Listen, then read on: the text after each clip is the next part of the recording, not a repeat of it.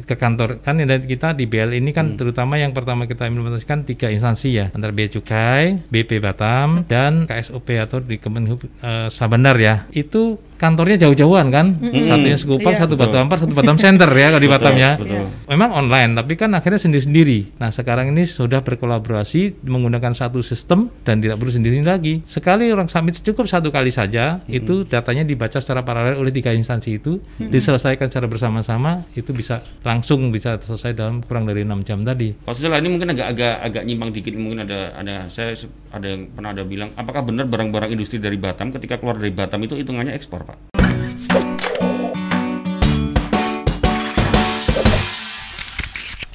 Justru bukan ekspor tapi dalam hal pengenaan eh, bea masuk atau perpajakan itu seperti impor Oh, oh iya iya seperti Ah, impor. seperti impor malah. Iya, iya, iya, Kenapa? iya. Karena pada saat barang itu dari luar negeri masuk ke Batam Mm-mm. masih free kan? Free, betul. Namanya free trade zone, Iya, masih iya, zone, iya. zona bebas kan? Mm-mm. Sehingga pajak-pajak, bea masuk dan itu belum dibayar. Mm-mm. Setelah jadi barang, nanti keluar ke Indonesia dibayar bea masuknya, tapi terhadap bahan bakunya saja, gitu. Hmm. Iya iya iya iya. Kak, kalau kita ini kan sebenarnya hmm, sering nih punya pemerintah lah websitenya ya kan. Mm-mm, Kita sering oh kita buka ini kayak gitu. Tapi kita bertanya tidak pernah direspon. kita takutnya nih yang si sistem ini atau platform ini ketika ada banyak yang masuk tapi tidak ada responnya, apakah mungkin bakal terjadi pak? Ah, apa misalkan apa ngelek gitu apa Iya, ngelek kayak atau memang hang gitu. nggak ada lagi nggak ada yang lagi ini pak gitu. Ah, ah. Ya. Online.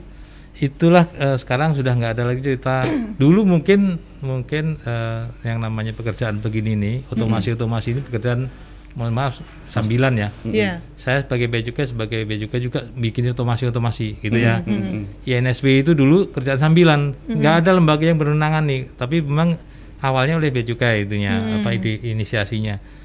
Tapi sekarang sudah ada lembaga sendiri yang menangani itu. Mm-mm. Oh, namanya Lembaga Nasional Single Window di bawah Kementerian Keuangan. Sudah ada tuh.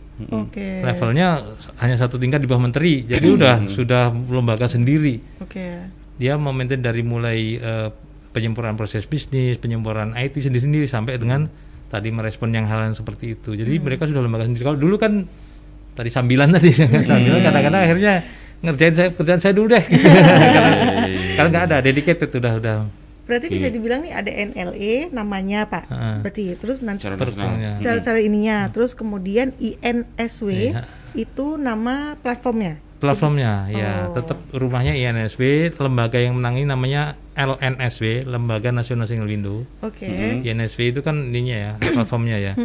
Nah NL itu programnya sebenarnya Mm-mm, Oh, NL itu programnya, nama NL program. pemerintah untuk eh, percepatan eh, pelayanan logistik barang Oke. seperti mungkin pernah sekarang namanya mendengar PEN ya program eh, apa eh, untuk ekonomi nasional ya ya itu itu kan program bagian programnya Hmm. Iya. Iya. Terus Pak kalau kayak tadi jadi kalau NLE itu kemudian BLE. Jadi BLE ini nanti di bawah tanggung secara plafon sistem itu di bawah tanggung jawab bea cukai atau siapa Pak?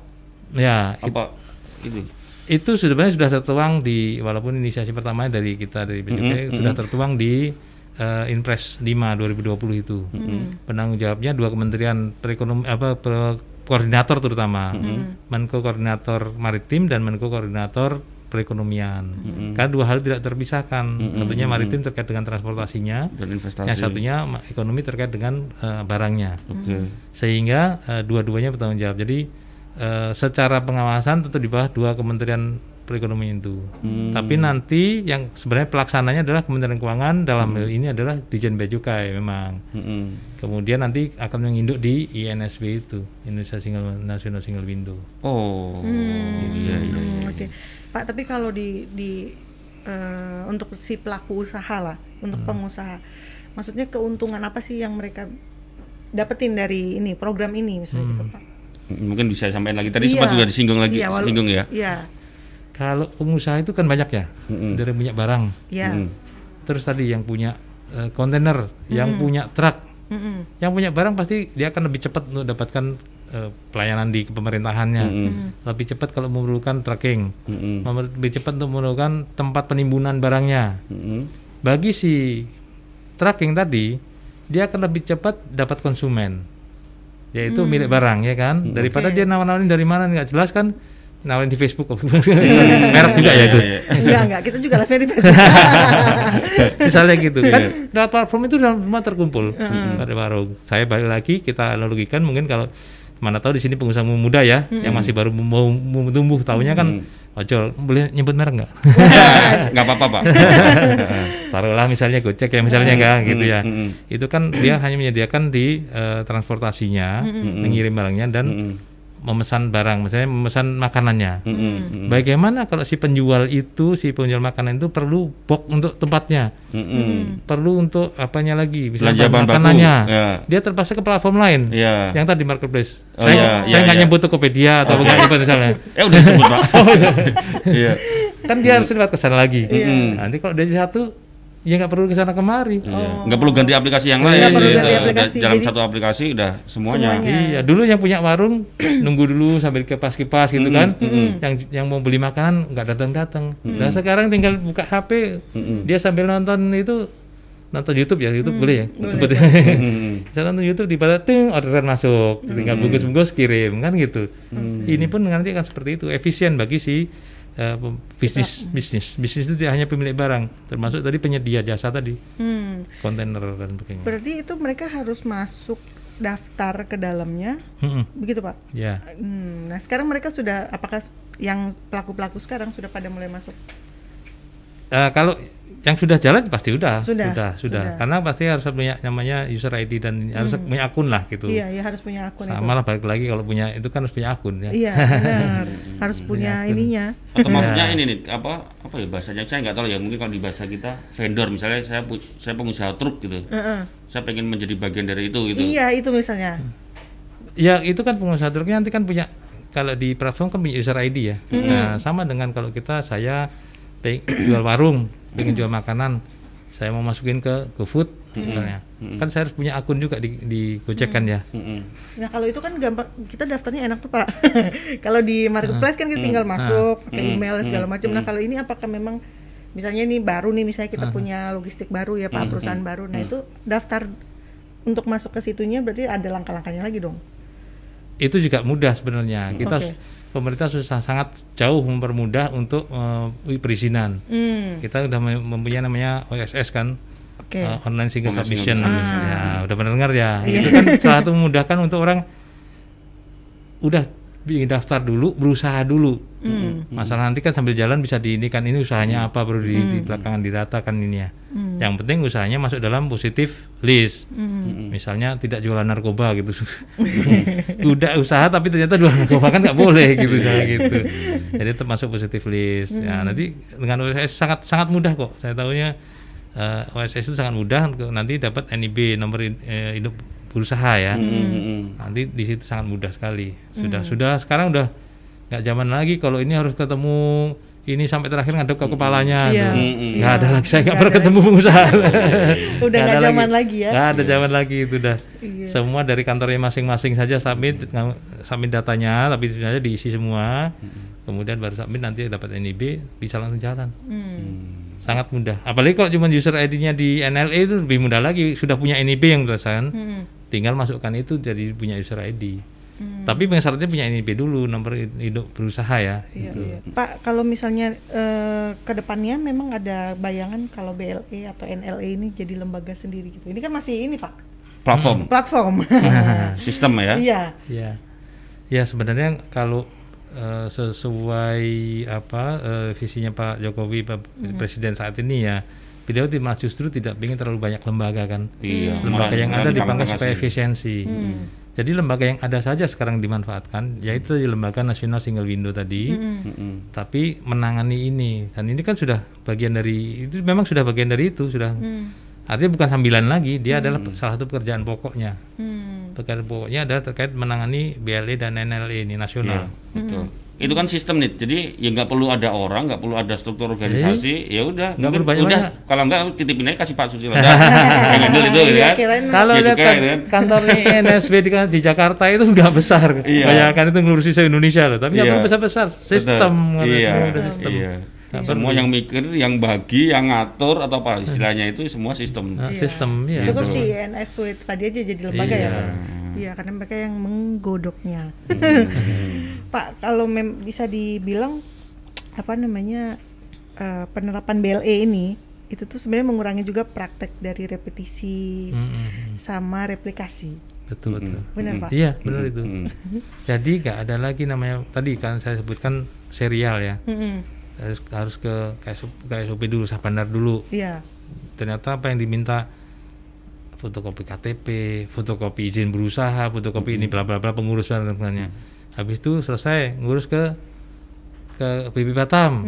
Ternyata sama itu yang diminta itu lagi dokumennya. Ke custom bea cukai itu juga. Izin berusaha dan sebagainya. Sekali submit tab dan sekarang otomatis sem- otomasi semua pakai data saja. Langsung tersebar ke tiga instansi itu nggak perlu lagi. Diminta satu-satu lagi, nggak perlu nggak ada repetisi lagi. Data udah jadi satu. Gitu. Dan ini juga akan membentuk kita menjadi transparansi semua jadinya antar instansi pun transparan udah jadi si pengusaha pun ya dalam ini ada positifnya adalah tidak ada boleh sembunyi-sembunyi. Sembunyi-sembunyi. karena kan ketahui juga dari instansi lain tak ada tahu kan gitu. Kalau ini ada tanggapan nggak sih Pak dari maksudnya dari pelaku-pelaku usaha atau stakeholdernya yang ber- berkaitan lah sama ini?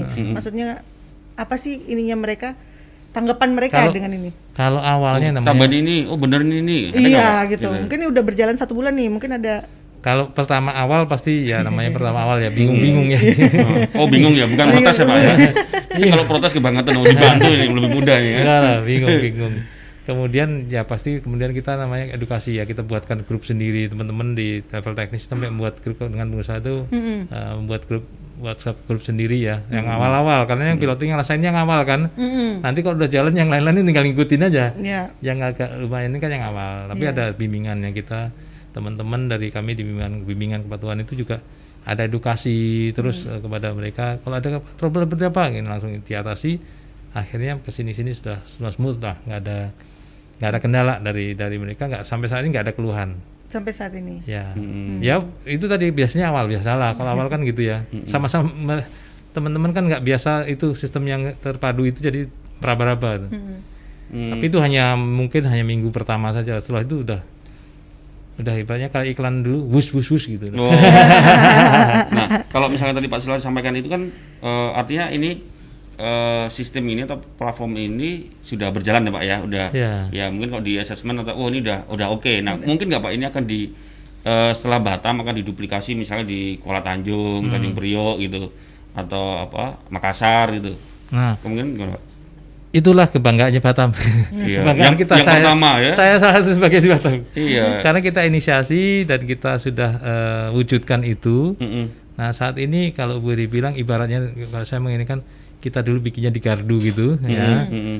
ternyata sudah diambil oleh gedung induknya gitu. Jadi udah diambil sekarang udah di uh, diadop udah diambil oleh pusat Mm-mm. dan ini akan jadi embrionya dari NLE tadi BLE tadi. Mm-mm. Jadi ibaratnya dibangun oleh teman-teman di sini udah diambil pusat nih sekarang. Mm-mm. Diambil bukan berarti kita kayak nggak ikhlas enggak, maksud bagus itu berarti kan udah diadop nih. Mm-mm. Dan nanti akan diimplementasikan di pelabuhan-pelabuhan yang lain juga. Gitu. Iya, bagian apa pemerintah ada istilahnya tol laut gitu loh ya. Iya, Pelabuhan-pelabuhan yang berhubungan itu kan Iya. Berderet ke sana semua, Pak ya. Iya, bukan berarti tol laut itu membangun jalan tol di atas laut gitu. Maksudnya menghubungkan connectionan antara satu port dengan port lain yang tanpa hambatan gitu. Mm-mm. Ibaratnya seperti itu. Iya. Nah kita bangga nih dari dari orang Batam nih. ada BLE loh. Tempat lain Kuala Tanjung nggak ada KTLE nggak ada. Tapi program ini direncanakan berapa ini Pak? Berapa lama maksudnya ini pasti masih dalam pa- tahapan apa namanya ya?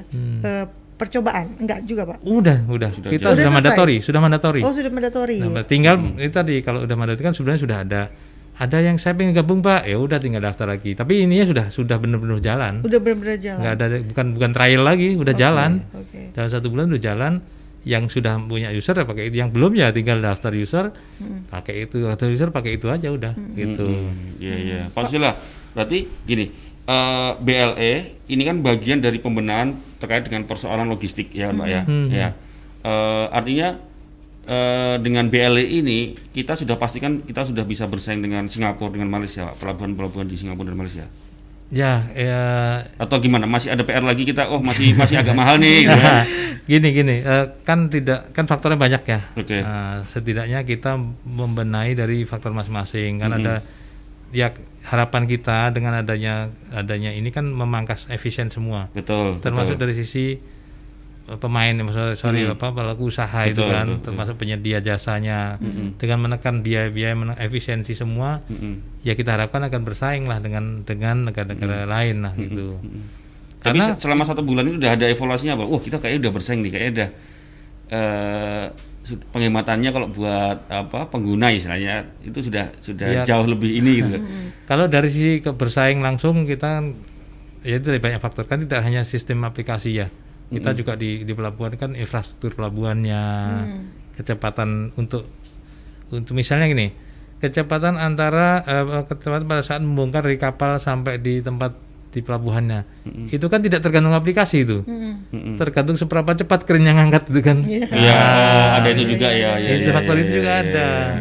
Aplikasinya tersedia tapi kan kerennya juga ada. Hmm. Kemudian misalnya oh kapal-kapal yang masuk ke sini Batu Ampar itu hanya bisa yang eh, muat sekian kontainer. Kenapa? Ternyata kedalamannya tidak cukup misalnya gitu. Itu harus didalamkan lagi. Banyak faktor. Hmm. Tapi ya setidaknya dengan dengan apa kapasitas yang Batam seperti ini kita mungkin tidak harus head to head dengan Singapura. Tapi menjadi head to head dengan bagian-bagian lain Singapura, bagian dari Vietnam, bagian Malaysia yang memang kira-kira sebanding untuk bersaing dengan Batam. Misalnya daerah-daerah free trade zone di mana Tanjung Pelepas. Mm-mm. Oh ternyata di Batam sekarang udah cepat, cepat dan sebagainya. Investor dari lebih tertarik juga ke sini, gitu misalnya. Betul, betul. Jadi kalau di kecepatan pelabuhan banyak faktor di situ, Iya, iya, iya, iya, iya. gitu. Pak Sila mungkin ada mau ditambahkan atau mungkin ada closing sta- statement lah ada Iya. mungkin ada beberapa hal yang tadi mungkin tidak sempat kita tanyakan tapi dari Bea Cukai ada yang mau disampaikan ke masyarakat, ke pengusaha atau ke stakeholder yang lain mungkin Pak. Iya, terutama saya ngulang lagi, mari kita sama-sama tumbuhkan optimisme ya. Kita tidak saling menghujat, tapi mana yang kurang-kurang kita perbaiki bareng-bareng. Siap. Nah, betul. satu kedua kita saling kolaborasi antara stakeholder satu dengan lain, baik dari sisi pemerintah, government, dari sisi bisnis, bisnis dengan bisnis juga seperti itu, saling support supaya nanti eh, pertumbuhan ekonomi jadi lebih bagus. Insya Allah pemulihan ekonomi nasional bisa berjalan dengan baik Mm, mm, mm. dan kita terhindar dari jurang eh, resesi lah gitu ya. Siap, siap, betul, betul. Amin ya. Ya. Ya gara-gara ini pun juga pas eh, tadi Pak Sila sampaikan kan ekspor dari Batam juga udah mulai, Mulai tumbuh. tumbuh, Semoga iya. bulan-bulan ke depan Ya. tetap kita bisa melewati resesi. Ekspor Indonesia nam- apa naik terus ya. Iya. Amin. Terima kasih Pak Susilo Brata, terima Sama-sama, kasih Bea sukses. Cukai, sukses semuanya. Sukses Tribun Batam juga. Nah, sukses juga programnya. Amin. Karena apa yang dibuat uh, platform ini untuk membantu uh, menggerakkan ekonomi pasti kan? Iya, ah, iya, iya, iya, iya, iya, iya. Wah, makasih Pak.